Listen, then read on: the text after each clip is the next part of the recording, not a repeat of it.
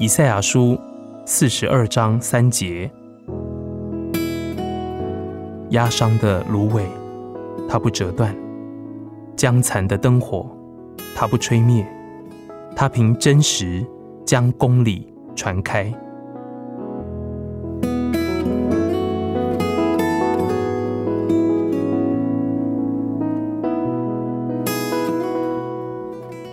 亲爱的弟兄姐妹，我们知道，暗淡的灯火比压伤的芦苇更加可怜。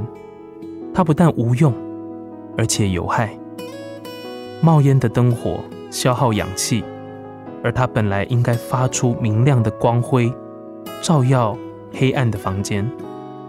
但是它的光辉渐渐消失，剩下的只是满屋子令人厌弃的臭味。任何人进到房子里，就会选择干脆将它熄灭。亲爱的弟兄姐妹，你本来应当要发光，你也可能曾经发过光，但是现在的你，是否仍然继续在发光呢？还是你只是冒烟，消耗破坏你周围的空气呢？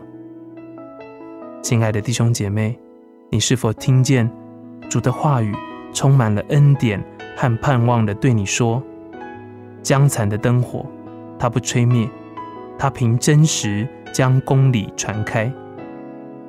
请放心，它将再次眺望灯火，修剪灯蕊，使你发出明亮的光。它需要你，因为世界是如此的黑暗，让主眺望，使你再度成为一盏明灯。”